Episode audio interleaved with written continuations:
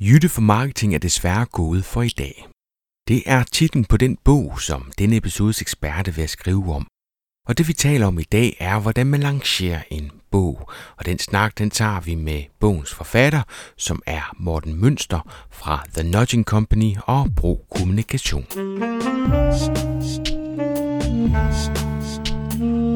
Velkommen til Pottercut, en podcast om markedsføring på internettet. Din vært er Ip Potter. Vi har fået lov til at komme tur bag lanceringen af den bog, som Morten sidder og skriver på lige nu. Og det gør vi over tre afsnit, hvor afsnit nummer et, som er denne her, skal handle om pre-launch, og afsnit nummer to, det er så selve launchen, og så laver vi et afsnit nummer tre, hvor Morten deler de resultater, altså hvad er gået godt og hvad er gået knap så godt. Og Morten har sat to bøger på højkant. Han har nemlig brug for din hjælp, for han er i tvivl om, hvordan han skal bruge de e-mail marketinglister, som han råder over. Og det er lidt crazy, altså ikke det, at han er i tvivl, men manden er vildt privilegeret. Han har lister på både fire, fem og atten tusind subscribers. Så der er altså noget at tage fat i, men hvordan skal han bruge dem, og der har han brug for din hjælp. Så jeg har lavet en Facebook-gruppe, og den hedder Pottercut, og det er altså ikke Facebook-siden Pottercut, men en Facebook-gruppe, og her har Morten altså brug for din hjælp, og jeg vil også gerne bruge din hjælp senere, men øh, det skal jeg nok fortælle om på et andet tidspunkt. Find gruppen Pottercut på Facebook og hjælp så Morten. Og så er Marketing Camp ved at være udsolgt. Det er du nok glad for, fordi så slipper du for at høre om det. Der er godt tyve billetter tilbage, så hvis du skal med, så er det altså ved at være tid, og så ikke et ord mere om det. Her kommer første afsnit med Morten Münster, hvor han fortæller om de planer, han har med at pre-launche sin bog. Bogen med den fantastiske titel, Jytte fra Marketing er desværre gået for i dag.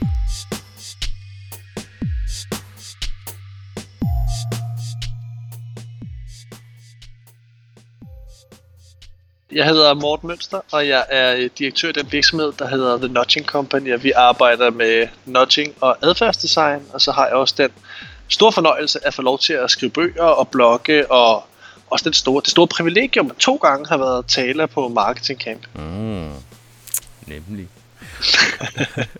Og du vil skrive en bog, Morten. Hvad, yeah. hvad er det for en bog? Jeg er i gang med at skrive en anden bog lige nu, øh, og den handler, ja, den handler principielt om det, vi arbejder med, det hvor jeg arbejder. Den handler om adfærd, så øh, det kommer til at handle om, hvordan man bruger de sidste sådan, tres års viden om psykologi til at ændre menneskers adfærd, både online og offline. Så det kan både være i forhold til at få folk til at købe flere ting, men det kan også være folk til at ændre adfærd på arbejde, eller spise sundere, eller dyrke mere motion, eller alle mulige andre ting, som, øh, som forskellige organisationer eller virksomheder kan have interesse i. Så jeg er sådan et forsøg på at lave en, en relativt praktisk guide, som er evidensbaseret, det vil sige, det er ikke en masse synsninger og holdninger, det er en masse Øh, randomiserede forsøg og test, som man bygger den her viden op omkring, ikke? Og så forsøger at give folk en, en, en konkret og forhåbentlig underholdende guide til, hvordan man slipper afsted med det. Så det er sådan en, en grundbog i adfærdsdesign, kan du kalde det. Og hvem er bogen til? Jamen det er lidt svært, fordi nu er du også en marketingmand, så man kan sige, glæden ved det er, at det er, en, det er sådan en bog til rigtig, rigtig mange. Det er en bog til ja, en del af dit publikum, folk der arbejder med marketing og salg og sådan nogle ting, men det er også en bog til ledere eller en bog til til kollegaer og medarbejdere, som godt kunne tænke sig at få større indflydelse på at ændre andre menneskers adfærd. Så fordelen er, at det er en meget bred målgruppe, men, men ulempen er selvfølgelig så til gengæld også, at den ikke er så afgrænset. Det, det ved du jo, og mange af dine lyttere, det kan være, det kan være en udfordring i, i at markedsføre sådan noget. Ikke? Ja, det gør det sværere, hvis man ikke har sådan en helt specifik målgruppe, men, men, men netop, kan du ikke prøve at definere nudging? Jo, det kan jeg godt, uden vi skal ryge ud en, en, en lang øh, diskussion. Der er mange, der bruger det meste af deres vågne tid på at diskutere sådan nogle definitioner, men øh, nudging er øh, principielt, hvordan man bruger øh, psykologi, kognitiv psykologi og det, der kaldes adfærdsøkonomi, til at, til at påvirke menneskers valg og adfærd i en forudsigelig retning, uden at begrænse deres valgmuligheder. Så det vil sige, at i og med, at man har så meget viden efterhånden omkring, hvorfor mennesker gør, som de gør, så kan man faktisk sige noget ret præcist om, øh, hvad mennesker vil gøre i en given situation. Og viden om den øh, psykologi øh, er jo en, en urimelig konkurrencefordel for mange af os. Øh, og, og af en af de samme årsager, så har man også i mange definitioner det her med, at man ikke må begrænse folks valgmuligheder. Altså det vil sige, hvis man får nu taget et, et fortærsket eksempel, gerne vil have folk til at spise sundere end buffet, jamen hvis man fjerner chokoladekagen, så er det ikke nudging længere, så er det, så er det adfærdsdesign, så er det noget andet. Øh, så det bogen handler om, er, er det et bredere begreb, men man har rigtig, rigtig meget sammenfald med nudging, og det er jo også det, som øh, vi har nudging i, i det ord, øh, i den virksomhed, som jeg, som jeg driver. Så det kan jeg jo, det kan jeg hverken kan eller vælge at øh, stikke fra. Hvad kan man, øh, hvad kan læseren, altså efter at have læst din bog, hvad, hvad kan læseren så? Hvad, hvad bliver man klædt på til at kunne gøre? Jamen, man bliver klædt på til øh, at kunne ændre andre menneskers adfærd øh, i en forudsigelig retning igen. Øh, og så bliver man forhåbentlig, det bliver en meget, meget redskabsorienteret bog, så man får altså, utrolig mange konkrete bud på, på ting, man kan gøre, uanset om man arbejder online eller offline. Og så derudover, der er efterhånden skrevet en del om nudging og adfærdsdesign, men en af de ting, jeg virkelig synes har manglet, som, øh, som i al ydmyghed er det, jeg forsøger på, øh, er at give sådan et folk en metodik.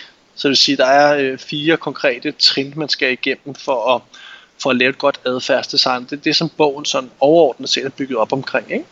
Så næste gang man sidder og har en strategi, man skal eksekvere, eller man skal have nogle kollegaer til at ændre adfærd, eller man skal have sine kunder til at, til at gøre noget, noget specifikt, jamen så kan man gå frem efter den her firetrinsmodel, som igen er et forsøg på at samle en masse viden fra psykologi og sociologi, men det er også bare en masse af den erfaring, vi har i som jeg selv har, og som hele mit team har, som, som selvfølgelig også byder ind i, i manuskriptet. Ikke? Så, så når man læser den, så har man en mere metodisk tilgang til det at ændre adfærd, som jo er en fantastisk ting at kunne, synes jeg. Den bog, du skriver, Morten, hvilket format kommer den i? Er det en, en e-bog, eller bliver det en fysisk bog?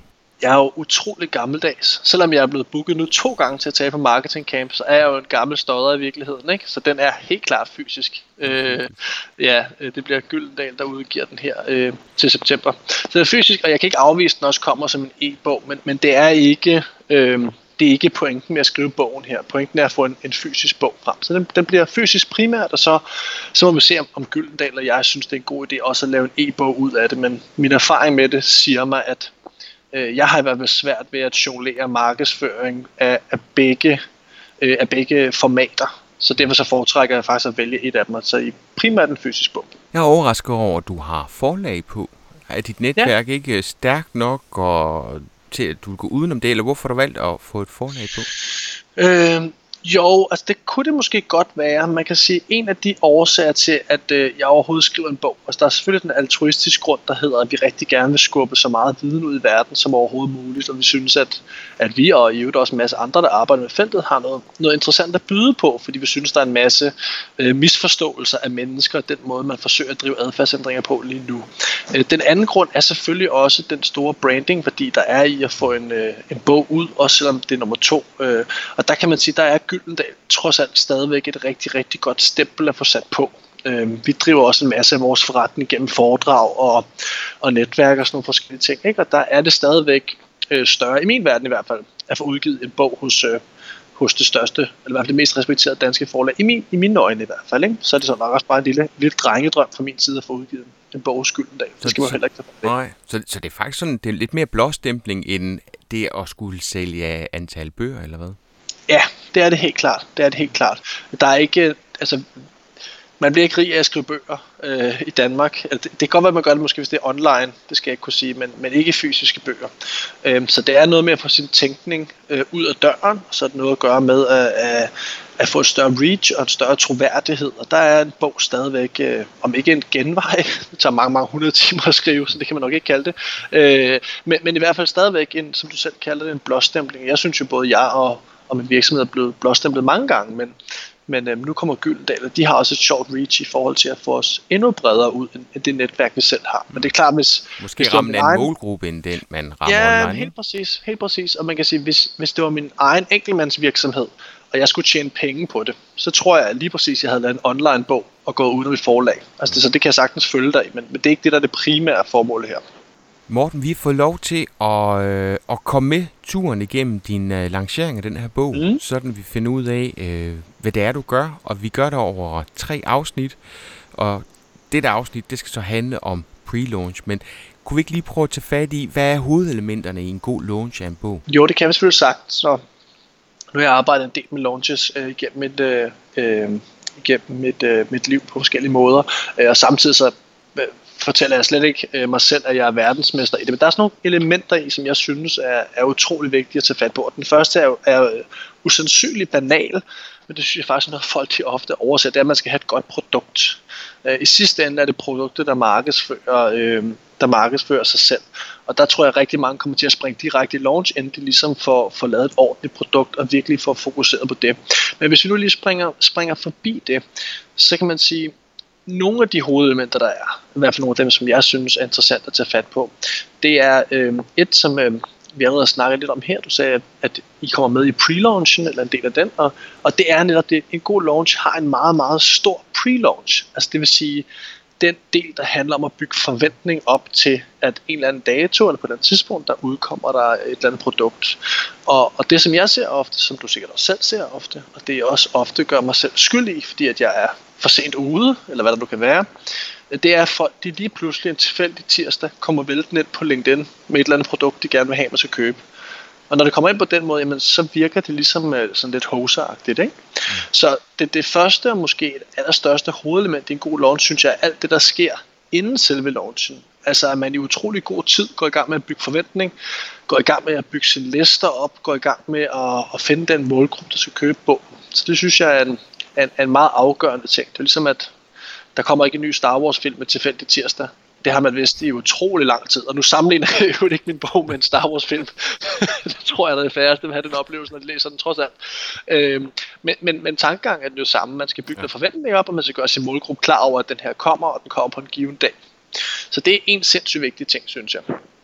En anden vigtig ting øh, i alle lanceringer, som du sikkert også selv ved, du også øh, lancerer jo også selv ting, øh, det er den her scarcity omkring selve launchen, og med scarcity mener jeg knaphed, ikke? Så vi kender det jo klassisk som øh, early bird-lister, ikke? Sådan en tror jeg også, du har til Marketing Camp. Sådan, sådan en børmenølisten, ikke? Fordi af den enkle grund, at de fungerer, øh, hvad nu det hedder.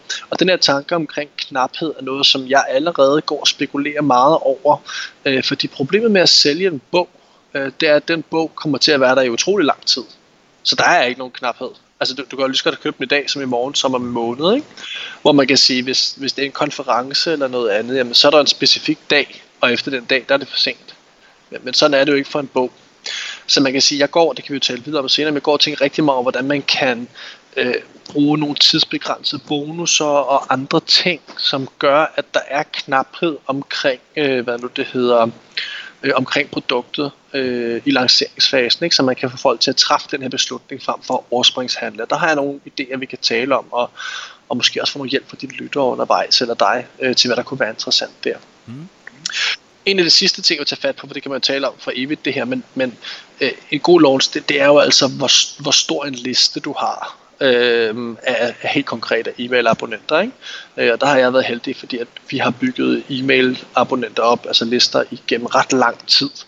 Øh, og nu ved jeg, at du har mange lytter, der arbejder med social media, og også har haft masser af eksperter inde der. Jeg er absolut ikke social media-fan, eller, eller social media-ekspert, men i forhold til at sælge fysiske produkter, Øh, der er social media utrolig ineffektivt. Altså jeg kender flere folk, der har ti tusind følgere på Twitter, men når de pitcher en bog eller hvad som helst andet fysisk, så sker der ikke noget. Man har brug for nogle mails. Så den helt gode, gammeldags, klassiske mailingliste øh, er også et af hovedelementerne i en god launch, og den skal man bare se at få bygget op med det samme, hvis man overhovedet vil have en chance. Så det, det er nogle af de ting, jeg synes er, er interessant øh, i forhold til, øh, i forhold til at, at skabe en god lancering. Så hopper vi tilbage til pre-launch-delen igen, fordi du skriver, at hvor langt er du kommet med bogen? Er du begyndt at skrive på den, eller er du stadigvæk i idéfasen, researchfasen? Hvor langt er du? Jeg, jeg, jeg er langt, jeg er langt. Øh, bogen udkommer, det ved jeg ikke, hvad man må sige, men nu kan jeg fortælle det til jer først. Nu sagde jeg, at det var en transparent proces, så kan I få det at vide her i hvert fald. Den udkommer den femte september. Er den sat til, hvis alt går godt. Øh, men i og med, at vi arbejder i et øh, forlagsbranche, øh, som øh, folk er meget søde og meget kompetente, men det er også en meget konservativ branche. Så hvis man skulle udgive noget den femte september, øh, så har jeg helt konkret deadline efter påske på at blive færdig. Øh, så det vil sige, at jeg skal være færdig øh, om ikke særlig lang tid. Så er der enormt langt indløb, øh, hvor folk skal læse bogen. Altså gud og hver mand skal læse den igennem og sørge for, at der ikke står alle mulige vanvittige ting i den. Og der skal laves grafikker, og den skal sendes til tryk, og den skal have alle mulige numre og alle mulige ting. Så jeg er rigtig langt lige nu. Jeg har sat hele påsken af til at sidde og gennemskrive den. Og så har jeg en redaktør tilknyttet Gyldendal, så sidder vi og sender det lidt frem og tilbage til hinanden. Men sådan medio april, ultimo april, så skal den være fuldstændig færdig, for at vi kan nå de her ret skarpe deadlines, der er sat omkring den. Øh, Gyldendal er, nu er det et sjovt samtale med dem, men øh, hvis du er en forfatter øh, som mig, øh, du har været meget heldig at komme igennem nåleøjet. Øh, Gyldendal udgiver, eller Gyldendal Business, som jeg udgår på, udgiver efterhånden meget få danske bøger, fordi at det er så dyrt at udgive bøger, øh, og man kan ret hurtigt øh, falde igennem, øh, så de tjekker deres forfattere rigtig meget. Når det så er sagt, så er vi også blevet enige om, at jeg, den må simpelthen ikke udkomme meget senere end femte september, så ryger man ind i julehandlen, og den er reserveret til Chris McDonald og, øh, og, og deslige, og efter sigende har man ikke lyst til at, øh, at, at begynde at, at, at batte med dem. Så, så, så Gyldendal er også interesseret i, at vi holder nogle deadlines. Så jeg, jeg er rigtig langt på en bog. Ja, det kan jeg forstå. Ja, hold op, ja. det er... Det, det, ja. Det, der, det, er en, det er en lang proces, far. Men er du i gang med din pre-launch så, eller er det først nu, du skal til at starte på den? Jamen, jeg er sådan begyndt at gå lidt i gang med den, mm. øh, hvad nu det hedder. Jeg har lavet et, et site øh, for bogen, hvor der er en, øh, et, altså, øh, et, et, et enkelt felt, hvor man kan signe op, ikke? Øh, hvad nu det hedder, så man ryger derover. Og så er jeg begyndt at tease nogle forskellige ting ud via især LinkedIn og Facebook, øh, men egentlig primært gennem vores egne kanaler. Men jeg har ikke kommunikeret til nogen af vores lister endnu. Øhm, og det er blandt andet fordi, at det er måske her, at, at enten du eller andre af dine lyttere kan byde den. Jeg er sådan lidt i tvivl om, hvor meget man skal, øhm, altså hvor meget man skal pushe listerne over på boglisten, uden at der egentlig er en bonus eller en eller anden ethical bribe, man kan få, når man signer op. Altså om det er nok, man bare siger, hop derover, så skal du få mere at vide, eller man egentlig skal bygge noget først. Det sådan går jeg og bokser lidt med. Så jeg har faktisk ikke, jeg har ikke sendt øh, nogen af mine, øh, af mine lister, har jeg ikke offentliggjort det til. Men alene ved at skrive det på Facebook og LinkedIn og, og de der steder, bare min normale feed, så er der alligevel, tror jeg, allerede tre hundrede og halvtreds, der er signet op derover, og, og det er jo inden vi går i gang med den store pre-launch, hvor jeg har nogle sådan relativt massive lister bygget op, øh, som vi kan bruge. Det bliver rigtig sjovt at prøve at se, hvad det kan, hvad det kan give. De har simpelthen opgivet deres e-mailadresse uden at blive lovet en eller anden form for bonus, udelukkende for at få at vide, hvornår bogen den kommer. Ja, der er faktisk en, der har lavet en ret god joke, for jeg havde ikke lige tænkt over det. Jeg tror, jeg kom til at skrive på LinkedIn. Sign up øh, herover for et eller andet for at vide, hvornår bogen udkommer, og et eller andet andet. Så jeg skrev i kommentarfeltet, kan du ikke bare fortælle her, hvornår den udkommer? Hvilket jeg synes var et meget fedt spørgsmål, egentlig. Øh, og så var jeg i gang med langt med jeg måtte bare sætte med smiley face, øh, for det havde jeg ikke lige fået tænkt ordentligt igennem. Det, det der med, det går man ud i god tid, men jeg har ikke lige noget at lave manuserne helt færdigt, men jeg tror også, jeg vil skrive noget med, at man får nogle bonusser og så videre, ikke? Men, men jo, folk har været på, på helt på... på deres, på mit øh, øh, skulle jeg sige, halv, halvpæn ansigt, skulle jeg sige, det er måske ikke så meget mere, men øh, øh, har de stolet på, at det kunne give mening at signe op derovre, ikke? Og det har også primært været med eget netværk og så videre. Det er klart, når vi går i gang med, med listerne, så er der lidt større mulighed for at få endnu flere derovre på, på det der hovedsite for bogen, ikke? Ja. Morten, hvorfor er du interesseret i at få nogen fra en liste over på en anden liste? Er det ikke ligegyldigt? Vil du ikke bare markedsføre til den liste, eller er det fordi du er bange for at blive for aggressiv over for nogen, som ikke har signet sig op til bogpræmissen? Ja, det er, det er lige præcis det. Og så har jeg den, øh, det er en luksusproblemstilling, men jeg har den problemstilling, at, at jeg har forskellige lister. Så hvis, øh, nu har jeg bare noteret dem hernede, også bare sådan ren transparens i forhold til lytterne. Øh, jeg har min egen blog, hvor der er cirka seks tusind tilmeldte, ikke? Som er min sådan Mortens blog, hvor jeg skriver om ting, som er selvfølgelig arbejdsrelateret, ikke? Øh, så har vi en autoresponder, Øh, som dine øh, lyttere sikkert også ved, hvad er, som er knyttet op på The Nudging Company, som er sådan et gratis online-kurs, som man kan tage i adfærdsdesign. Og der er fire tusind fem hundrede til seks hundrede, der er signet op til det igennem de sidste tre år. Så den liste har vi også. Så har, jeg, har vi en LinkedIn-gruppe via virksomheden, hvor vi har cirka fem tusind med, og det er også, der har vi også muligheden for at sende en direct mail til dem. Og så har jeg jo partner i Bro Kommunikation. Vi har en meget stor blog, hvor der er omkring tyve tusind, tror jeg, på, på den liste, ikke? Og pointen er, at det er jo mange forskellige lister. Og jeg vil jo gerne have muligheden for, at øh, frem for hele tiden at sidde og sende salgsmail separat til dem, så vil jeg gerne have en hovedmail, der hedder, det her det er bogen, her der får du en masse viden om den, ikke? Og hvis jeg begynder at sende en masse af det til for eksempel autoresponderlisten, Øh, omkring, øh, hvad det nu kunne være bonus, og så ville de synes, det var dybt bizarrt, tror jeg, fordi de ville slet ikke vide, hvad det var. øh, hvis du kan følge mig, man har signet op til et online-kursus to år før. Øh, så der vil man være i tvivl om det, ikke?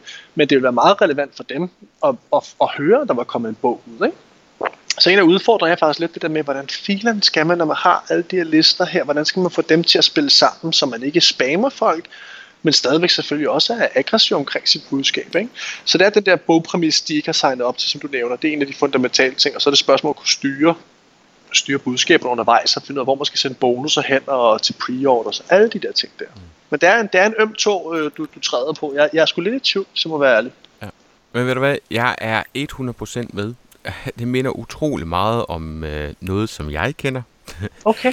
Hvor præmissen for, øh, hvis, man nu f- hvis nu man nu har signet sig op til min nyhedsmail på Pottercut, så er præmissen mm-hmm. lidt den, at når jeg laver en ny podcast, så sender jeg en e-mail ud. Mm. Har man signet sig op på Marketing Camp, så har der været med præmissen om at få besked, når der var early bird. Altså ved det ja. flabet og udelukkende koble det på. Spar fem hundrede kroner. Altså, så, så, så jeg, jeg teaser mere på beløbet end selve early bird-begrebet, øh, øh, fordi der kan man sige, det kan man få ud af alle mulige andre steder, så, så det kan godt lyde som om, man får en rabatkode, det gør man egentlig ikke, man får bare at vide, hvornår der er early bird. Så har jeg C O tre's nyhedsmail-liste, som jeg jo et eller andet sted øh, sidder og kontrollerer, det er jo, øh, det er jo meget online markedsføringselementer, som ja. vi sender afsted, ikke? Øhm, Og når jeg så står i den situation, at jeg skal til at sælge billetter til Marketing Camp, så har den e-mail-liste altid været den, der har solgt flest billetter. Altså C O tre? Øh... Nej, ikke, ikke C O tre's, fordi det er ikke præmissen, men rigtig meget Marketing Camp og Pottercut. Mm. Der, der, hvor jeg kommer i klemme, det er, at øh, jeg synes jo, dem, der har signet sig op til Pottercut et eller andet sted, øh, har sagt, at de gerne vil have mail, hver gang der kommer en ny podcast. Men jeg er frygtelig bange for at trætte dem. Sådan, ja. at hvis de hopper af, når så når der er til, hvor jeg skal til at sælge billetter til Marketing Camp, så er de der ikke længere. Omvendt, ja, ja. dem der signer sig op til Marketing Camp, i begyndelsen der tænkte jeg, at de er nok også interesserede i at høre fra Pottercut.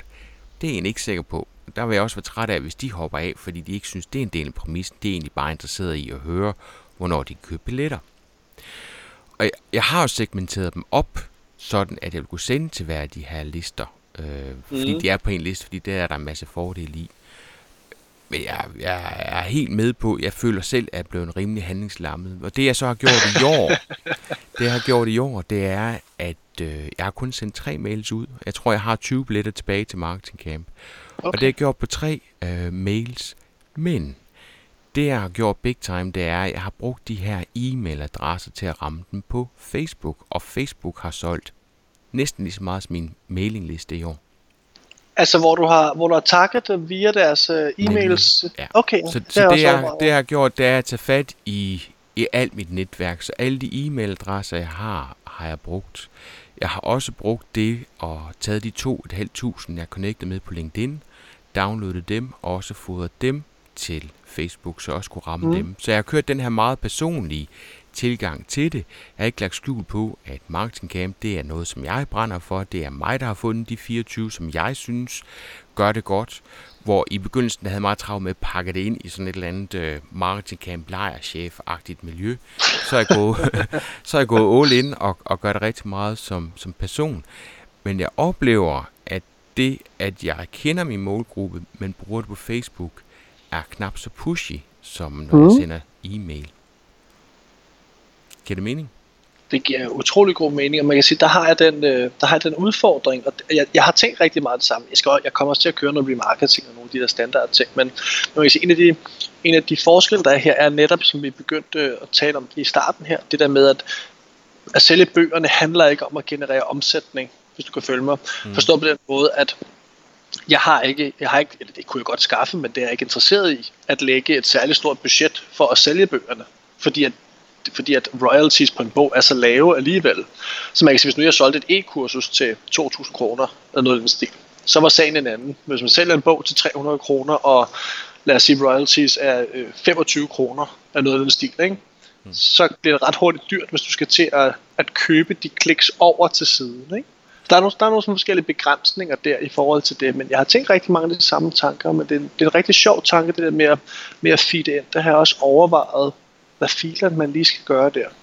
Og du, du må ikke misforstå mig, for jeg synes stadigvæk, det, altså e-mail marketing er det mest effektive. Jeg oplever bare, at når jeg laver noget organisk på Facebook og får skabt nogle øh, likes og nogle kommentarer, og øh, det glæder mig til. Jeg får utrolig mange ambassadører på de her opslag. Det vil så sige, når jeg booster til dem, så får jeg noget, som jeg ikke får fra e-mail marketing. Hvis du får en e-mail fra mig, så ved du jo ikke, så, så er der jo ikke rigtig noget social proof med den. Du kan jo ikke se, at jeg har sendt den til tre tusind fem hundrede mennesker og tænker, i, det var da helt vildt, der er så mange, der synes, det er fedt. Hvor hvis du ser et opslag, hvor der er rigtig mange af dem, som du har tillid til, går ind og siger, at det her, det er noget, som jeg skal være med til. Jeg synes, det er enormt fedt, og hvor folk tagger hinanden for at gøre opmærksom på, wow, nu kan du, nu Marketing Camp åbne og sådan noget. Altså, du, du får et eller andet, og jeg kunne forestille mig sådan en bog, at når du siger, at produktet er i orden, der er nogen, der har læst det. Hvis nu jeg bliver ramt af noget, hvor nogle af dem, som jeg har tillid til, går ind og så siger, at det her, det er bare en super fed bog, så har du lige pludselig et element, som du ikke har med, når du laver e-mail marketing. Helt klart, og, og du peger lige præcis på den udfordring, der er med e-mail marketing, der er det et lukket forum, det kører i, fordi det ligesom kører over en, en lukket e-mailkanal, øhm, og der er ingen tvivl om, at når vi kommer lidt nærmere, øh, at jeg begynder at bruge de sociale mediemuligheder, øh, vi også har til lige præcis at generere noget hype og få nogle likes osv. Og, og netop generere det her social proof øh, på tingene, øh, fordi det er så afgørende at holde kørende. Ikke? Så i øjeblikket teaser jeg det bare ud via de der kanaler. Det har fungeret ret godt, synes jeg. Øh, og så når det kommer nærmere, skal jeg selvfølgelig pushes en lille smule mere, så folk netop også kan gå i gang med at tagge. Og jeg har også tænkt mig som en del af pre-launchen, at Øh, finde nogle forfat eller finde nogle læsere, der kan læse bogen inden og komme med nogle testimonials, som jeg også lige præcis kan smide ud øh, via de forskellige kanaler og prøve at finde nogle, jeg synes er gode øh, og repræsentative for målgruppen, ikke? Sådan som man netop kan, kan, kan overkomme noget den der sådan status quo bias, der ligger i, at åh, man skal nok få købt, men folk har sgu ikke gjort det helt alligevel, ikke? Øh, så så jeg, jeg er helt enig i det. Jeg tror også, det er et spørgsmål om det der med, som som du sikkert også kender, at når man laver sådan noget her, så handler det, en af de allervigtigste ting, det handler om prioritering, ikke? Så man ikke sejler rundt på Instagram og LinkedIn og Facebook og e-mails øh, samtidig, ikke? Fordi så, så kommer det ikke til at fungere, når man har et fuldtidsarbejde ved siden af. Så man kan sige, at det, som jeg har erfaring med, det er, det er e-mail, så det kommer til at køre tungt på, men, men det andet skal virkelig ikke glemmes øh, for at booste og, og sprede rygtet. Ingen tvivl om det. Ingen tvivl om det. Morten, jeg ved, du arbejder med et framework, øh, som hedder Sell to Fans, Get Fans to Share, Get Influencers to Promote. Hvad betyder det? Jamen det, det gør jeg, øh, og kommer til at gøre igen, øh, og det er faktisk et, jeg har stjålet fra en amerikaner, der hedder Tim Grohl, som, øh, øh, som har arbejdet sammen med en masse dygtige forfattere, som nogle af dine læsere måske også, lytter også kender, øh, Dan Pink og øh, Chip og Dan Heath, og nogle af de her mennesker, som har ligget ret meget på, på New York Times bestsellerlisten, og nu skyder jeg trods alt ikke efter den med min bog, fordi det kræver nok for det første en, en engelsk titel og et lidt større navn øh, end mig. Øhm, men han har sådan en meget enkelt framework, som jeg synes er godt, fordi jeg elsker enkle frameworks, og jeg laver en variation af det, fordi træerne synes jeg ikke så godt om selv, men det handler egentlig basically om, som der står sell to fans, og det handler jo egentlig om, at lige snart du har en, øh, i mit tilfælde har en liste, øh, jamen lige snart du har hundrede mennesker på den liste, så vil der i hvert fald nok være en af dem, som vil købe dit bog, så du kommer med en bog primært bare fordi, at de vil gøre det, fordi de kender dig, de godt kan lide de ting, som du laver, ikke? Øh, så det vil sige, første trin handler om at få solgt til det her og for alle dine fans, og nu er det jo et lidt engelsk ord, ikke? Men alle de mennesker, som godt kan lide ting, du laver, øh, få dem til at handle. Og den primære ting at gøre det, det er selvfølgelig et at spørge dem, og spørge dem nok gange på en sød og charmerende måde. Det synes jeg jo også, at øh, jeg er jo også på din øh, early bird liste på Marketing Camp, også lige så meget for at lære noget, for jeg synes, de der mails, de er skide gode, ikke? Og jeg har egentlig også haft en oplevelse af, at der har været færre, for jeg kan huske nogle af de andre år, hvor der var flere af dem. Øh, hvor jeg havde en oplevelse af at få en fem, seks, syv stykker. Nu ved jeg ikke, jeg gætter bare rent ukommelsesmæssigt. Øh, men det, der var så fantastisk ved dem, det var jo netop, at det var forskellige mails, de var sjove, og de var kreative og alt muligt andet, ikke? Så det handler om at spørge nok gange, og så handler det også om det der med at lave en eller anden form for bonus med noget scarcity og en deadline på, så folk de rent faktisk handler. Og der er en, for eksempel en ti procent rabat, synes jeg er en utrolig konservativ og gammeldags måde at gøre tingene på. Ikke hvis man sælger sådan nogle ting, som du gør. Nu bruger vi bare Marketing Camp som reference, fordi jeg også har været der. Men der giver det god mening, for der er det fem hundrede kroner. Det betyder trods alt noget, også hvis man skal overtale sin chef til at få en billet. Men hvis du taler om en bog, altså der fandt sådan tredive kroners rabat, ikke? Ja. Så er det mere symbolikken i det, ikke? Det er slet ikke nok. Så, så det med at sælge til fans handler også om, hvorvidt du kan finde nogle bonusser og nogle, nogle tidsbegrænsede ting, øh, som er så interessante for dem, at folk de rent faktisk kommer ud af sofaen og ud af den der overspringshandling og får klikket på købsknappen, ikke? Så det er sådan den første. Den anden, get fans to share, er, er den tanke omkring, hvordan man kan gøre det lettest muligt for de mennesker, der har købt bogen, og som er fans af bogen, eller interesseret i bogen, hvordan man gør det let for dem at dele. Øhm, og det er noget, jeg lige skal have tænkt mere igennem frem til launchen. Det handler om sådan nogle basic ting, som at sørge for, at det er let for folk at øh, finde billeder og materiale af den. Der er mange, der har succeser også med at lave forskellige citater fra bogen, hvis man har en bog, der var nogle sjove øh, observationer i, ikke? Og lave nogle billeder med nogle sjove citater på, og gøre dem tilgængelige for de mennesker, der, der færdes på, på sitet, øh, hvad det hedder. Og der har jeg... Øh, den bog, jeg har skrevet, den hedder Jytte fra Marketing, er desværre gået for i dag. Øh, og der er en lang grund til, at den hedder det, men det er sådan lidt quirky titel, som øh, Gyldendal var ret glad for. Øh, Jytte fra Marketing er gået for i dag, var sådan noget? Er desværre gået for i dag. Er desværre det er vigtigt, det er desværre, ja. Øh, hvad det hedder, øh, og der er mange grunde til, at den hedder det, som du vil blive meget klogere på, når du selvfølgelig køber båden og promoter den. Øh, men... Men der er rigtig mange muligheder for at lave nogle quirky titler og quirky billeder med citater fra bogen, Øhm, som, som mennesker, der er interesseret i det, let kan hente og dele, ikke? Så det der med at få fans til at dele, det er også det, som du, du selv gør her, når folk de tagger folk i feltet, eller når du spørger øh, tidligere deltagere på Marketing Camp, hvad det var, der var så fantastisk i det, ikke? Mm. Så fans er ikke den amerikanske øh, sådan guru-tanke, øh, sådan gruppe-ting. Fans er egentlig bare folk, der er interesseret i det, du laver, og måske synes noget, du har lavet før, har fungeret godt, ikke? Mm. Så hvordan gør man det let for dem at dele det? Det er ligesom den anden del. Og så er den sidste, som er, jeg vil ikke kalde den amerikansk, for den kan sagtens fungere i Danmark, men der tror jeg måske, at Danmark er et lidt lille land. Det var min egen holdning. Det er den, der hedder Get Influencers to Promote. Mm. Og det er den her tanke om, at man øh, reacher out til, til sit netværk, og siger, øh, hvis jeg skriver en mail til dig, og siger, øh, hey Ip, jeg har skrevet en ny bog, øh, den handler om det og det. Det vil betyde sindssygt meget for mig, hvis du har lyst til at øh, øh, skrive en blogpost om det. Whatever. Øhm, altså det der tanke om at få folk inden for de brancher, som, øh, hvor, hvor de er, er sådan thought leaders, til at promote dine ting. Og den synes jeg, ah, jeg synes jeg ville, jeg ville skulle have lidt svært ved det personligt, hvis jeg skulle sidde og sende mails til, øh, til dig og andre, øh, fordi jeg primært vidste, de havde nogle store lister, og så skulle prøve at overtale jer til at linke til noget. Jeg synes sgu, det er sådan lidt for, det, det, det er bare ikke lige mig. Så i stedet for den, jeg har, øh, der er en relateret, ikke, som som du og din læser også har været bekendt med, men det er jo bare et spørgsmål om sådan outreach generelt, så det vil sige, det er øh, gæsteindlæg på andre folks blogs, hvor man selv laver arbejdet, ikke? Det er interviews til podcast, som her og så videre, ikke? Så ligesom den tredje, folk så bruger andre folks øh, lister og bidrager med noget content til dem, men samtidig får, får ordet ud gennem dem også, ikke? Så er det sådan, så, det er jeg, jeg er meget enig med den der med influencer. Jeg, jeg synes, den er rigtig svær, også fordi det tit bliver ens eget netværk, ikke? Og mm. det kan hurtigt blive ananas i egen juice, og hvem skylder hvem en tjeneste, og ja, ja, ja. Det, er, det er svært. Jeg kan godt forstå, at folk prøver at gå den vej der, men jeg, jeg ved ikke, hvor troværdigt det er.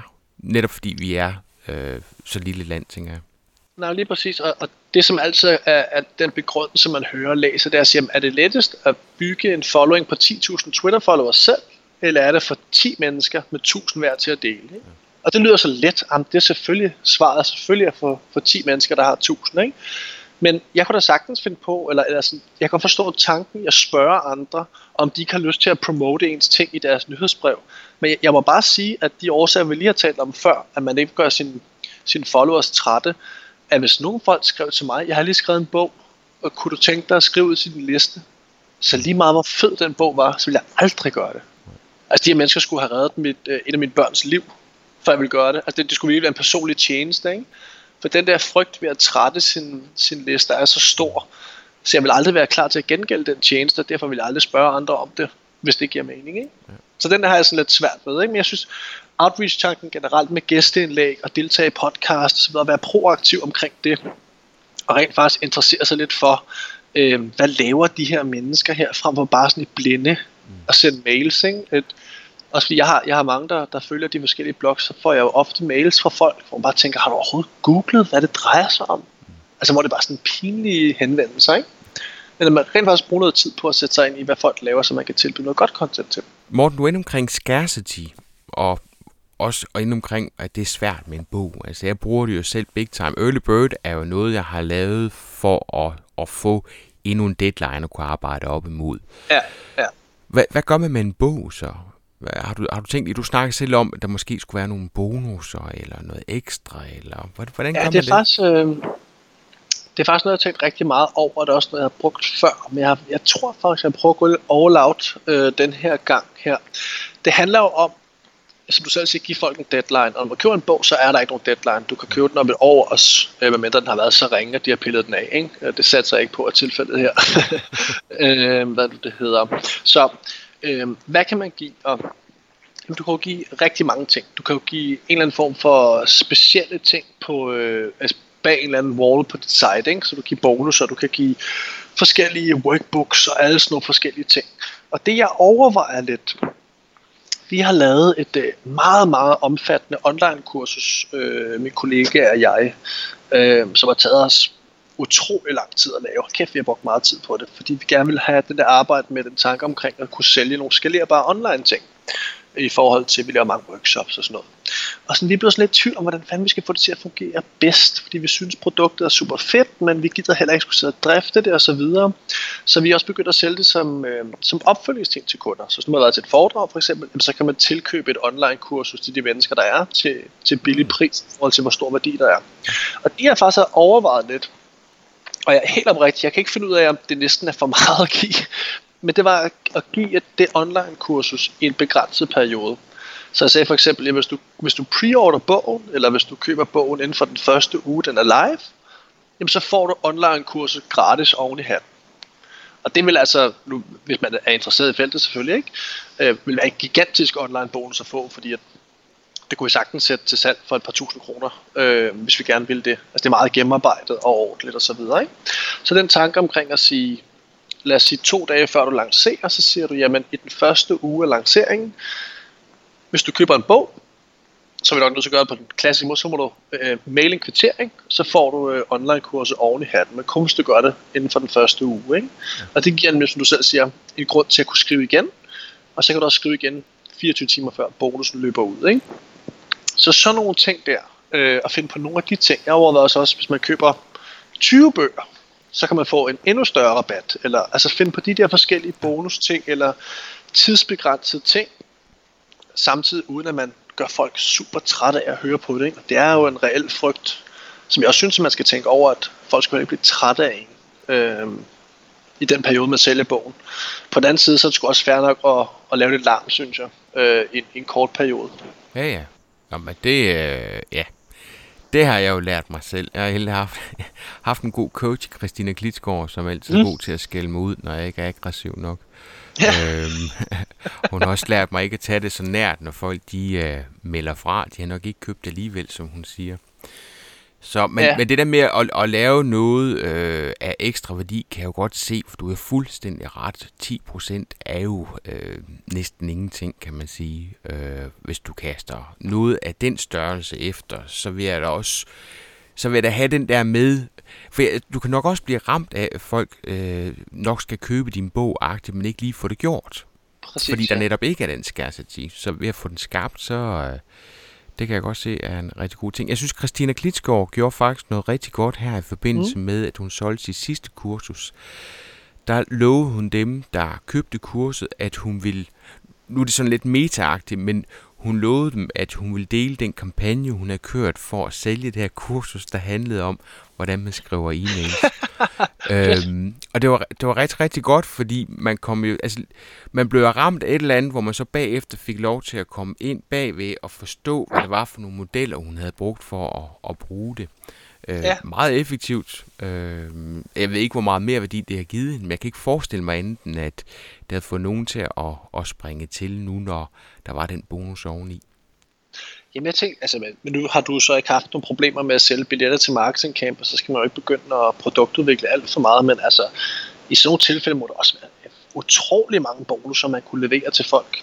Det kan også være nogle af de ting, som jeg tror, jeg har gjort før, men for nogle af foredragsholderne til, til at give deres bedste råd på video, og så sige, at dem, der har købt det inden for en vis øh, tidsramme, jamen, de får tilsendt alle de der bagefter, de andre gør ikke, eller whatever, der er en milliard muligheder, ikke? Men det der med netop at kunne tilføje, det kan, jeg, man kan bare ikke understrege det nok. Altså, du ved det jo også selv, når man lancerer noget, ikke? hvis du har et vindue for at åbne, vi, vi kører også offline uddannelser, som, øh, som vi også bruger meget tid på at sælge online. Øh, der kan man jo se, jamen, hvornår køber folk. Folk det køber den dag, du lancerer, og den dag, du lukker. Ikke? Det er der, du har firs procent af dit salg. Og derfor er der også mange, der argumenterer for, at hvis du har en afgrænset periode, det har man så ikke med en bog, hvis man har det i en anden sammenhæng, hvor man kun har et vindue på en måned, jamen der er du nødt til at have en form for bonus, som du har placeret i midten af dit launchvindue, for at få din salg til at spike igen, hvis det giver mening. Ikke? Mm. Fordi psykologisk for et menneske, der har du nyhedsværdien i starten, og du har den øh, loser version i slutningen, at folk er bange for at miste noget, som de gerne ville have haft. Ikke? Men du har ikke en skid i midten, og derfor er der ikke nogen, der sælger noget.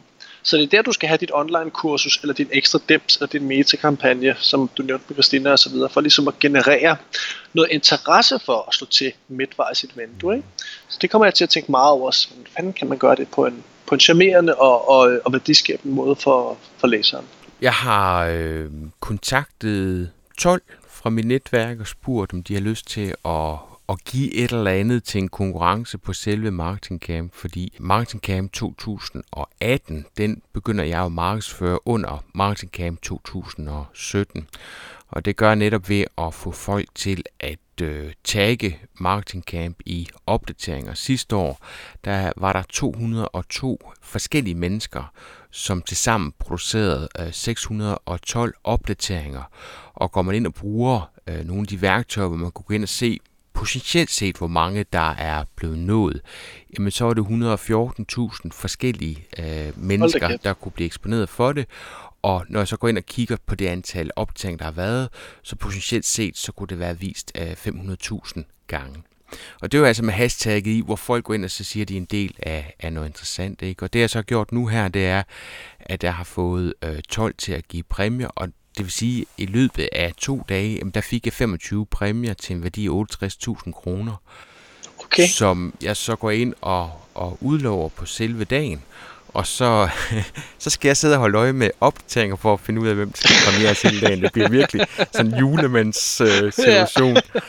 Øh, øhm, men, men der tænker jeg også på, og, men jeg har kun tyve billetter tilbage. Jeg kan ikke rigtig finde ud af, at man bare skal slappe af, og så lade det trille i land, eller jeg lige skal give den et, et, et hug til. Øh, der er stadig to måneder til, ikke også? Men, øh, ah, det skal den sgu da nok nå. Det skal, ja. De skal da nok blive solgt. Jeg tænker, ja. Så. Hvad med timingen af alt det her, Morten? Har, har du... Øh, nu kender jeg dig som en meget velorganiseret ung mand. Har du sådan lavet sådan en hel plan for, hvornår du tager fat i de forskellige elementer? Eller, eller har du ja, bare ja. travlt med at skrive bogen færdig nu? Jeg håber så meget, at mine kollegaer lytter efter lige nu, for de vil, altså det er virkelig perceived reality, det der, at uh, nu tror jeg, jeg er struktureret. Jeg er så glad for, at du har den oplevelse på, uh, på frontend, fordi backend, der sejler det. Øh, sådan er det med mange ting. Øh, jeg, har, jeg har basically ingenting lige nu, andet end en masse krusedutter, og en masse oversigter, og en masse øh, åbne gantkort, jeg skal til at fylde noget ned i, for det er fuldstændig rigtigt, som du siger. Og som jeg nævnte som det første, at den første element ved en god launch, det er, at man har et godt produkt. Så det er det, der har mit fulde fokus øh, lige i øjeblikket.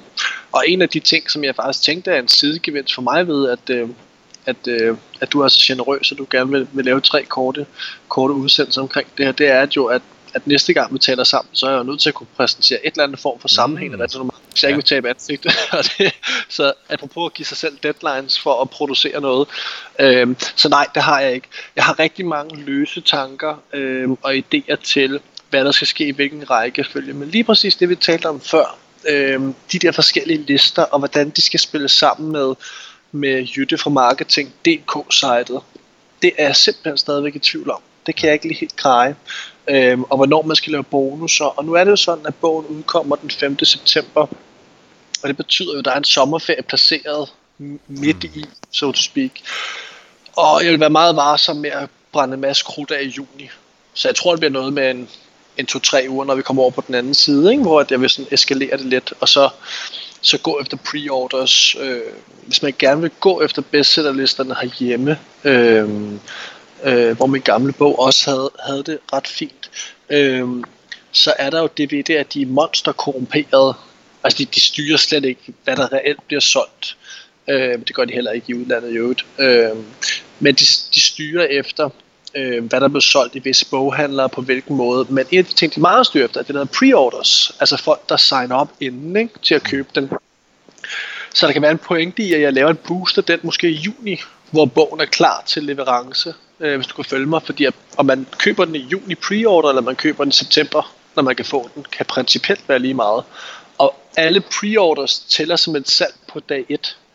Så hvis du bygger en stor preorderliste op, så tæller de alle sammen, som om folk købte den på første dag. Ikke? Og det gør så, at du har et bedre bud efter at ramme visse bestsellerlister, som jo, som du selv nævner, at, at social proof, der kunne være relevant at gå efter. Ikke? Så man kan sige, at i forhold til timing, så handler det rigtig meget om, hvordan man skal få listerne til at spille sammen, og hvordan vi skal gribe sommerferien an. Øh, men jeg har ikke, jeg har ikke Gantt-kortet rullet ud lige nu. Der har jeg haft meget fokus på, på selve bogen. Morten, jeg prøver lige at samle op på den der, fordi der har du jo noget kørende for dig, som er helt crazy. Jeg forestiller mig ikke, der er ret mange andre forfattere, der har en liste så stor som din. Og det du siger, det er, at når du får lavet preorder, så kommer det til at stå for salget den første uge. Og det vil simpelthen sige, at du kan blive boostet op på den liste. Hvem læser de lister der? Jeg er ikke særlig boginteresseret. Jeg, jeg finder alle mine viden på internettet. Jeg kan ikke huske, når jeg sidste aften tryksag i hånden. Nej, hvad nu det hedder, øh, øh, ja, det er på linje med morsekode og sådan noget, ikke? Og læse bøger, jeg ved det godt. Øh, hvad nu det hedder, øh, hvad for nogle, nu skal jeg få spørgsmål. Jamen, hvem der de læser, lister, hvad, er det nogle, hvad er det for nogle lister, når ah, det er en fysisk yes, yes, yes, yes. bog? Rører de i aviser, eller? Ja, du skal ikke sige aviser, som om, at du ikke ved, hvad det er i. Så, så, så ungdommelig er du altså heller ikke. Nej, hvad nu det hedder, øh, de kommer rigtig mange steder. Øh, Asaxo for eksempel. Øh, altså internetboghandleren kører jo også med bestsellerlister, men der er også det, det fordel, der hedder, at for eksempel hvis du, øh, hvis du er ude og flyver nogle gange, og du går i lufthavnen, øh, rigtig mange mennesker kører bøger i lufthavnen, fordi de er øh, ah, over, så det er dem, de der står op, der er de populære. Med, præcis, der er en bestsellerliste, hvor de også er rangeret der, ikke? Øh, sådan forskellige ting der, så man kan sige, udover forfatterens øh, ego, øh, så handler det ret meget om, om social proof, og så handler det faktisk også om distributionskanaler, fordi hvis Arnold Busk finder ud af, at der er en bog, der er skudt fuldstændig til månen i uge et. Så er der store odds for, at de et vil købe flere ind af dem, to vil sætte flere op nede i boghandlerne. Så kan det få den der øh, selvforstærkende effekt. Plus hvis du rammer en af listerne i en eller anden forstand, så har du jo også et rigtig godt social media budskab til dine followers, så du kan skyde ud igen og være relevant omkring god nyhed. Og ligesom støtte de mennesker, der ikke helt ved, om de skal stole på, at det er en god bog, ikke? Så er der rigtig mange afledte effekter ved det, øh, selvom at listen er korrumperet, ikke? Øh, så, så der, Ej, der er nogle det er skide spændende. Jeg gider ikke skrive en bog, men jeg gad godt markedsføring. Det er sgu da. Jeg, jeg synes faktisk, også, jeg synes faktisk, at det er oprigtigt noget aller sjoveste ved det. Og det er vildt spændende. At, ja, ja, også selvom at, at jeg ikke lige ved, hvor det skal havne hen, og hvad man skal satse på salgsmæssigt og sådan noget. Det er sgu svært at... Det er sgu svært at vurdere. Ved du hvad? Jamen, det er også det bedste ved Marketing Camp, det er at sgu markedsføre det. Jeg synes, det er så fedt. Jamen, prøv at høre. Ja, ja. Til hverdag, der sidder med kunder og hele tiden skal overbevise dem om fornuften i, i, ja. i alt, ikke? Øh, og når det er mit eget, så jamen, jeg gør lige præcis det, jeg har lyst til. Og det, ja, det skifter ja. jo helt vildt, altså.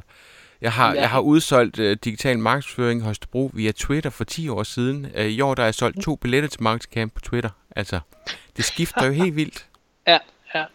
Jamen, jeg er helt enig. Jeg er helt enig. Mange af de ting, som vi tjener vores penge på, sælger vi også online. Det er alt fra uddannelse i adfærdsdesign til alle mulige andre ting. Jeg synes stadigvæk, det er noget af det aller sjoveste, også fordi at jeg elsker at skrive og, og formidle den viden, vi har. Og det gør mange af mine kollegaer også. Så det er bare så sjovt at se, hvordan man kan konvertere det op til kunder, der er glade og selv opsøger tingene og sådan noget. Så jeg er helt enig. Jeg synes, det er noget af det aller sjoveste med mit arbejde, også selvom det faktisk ikke burde være det primære, ikke?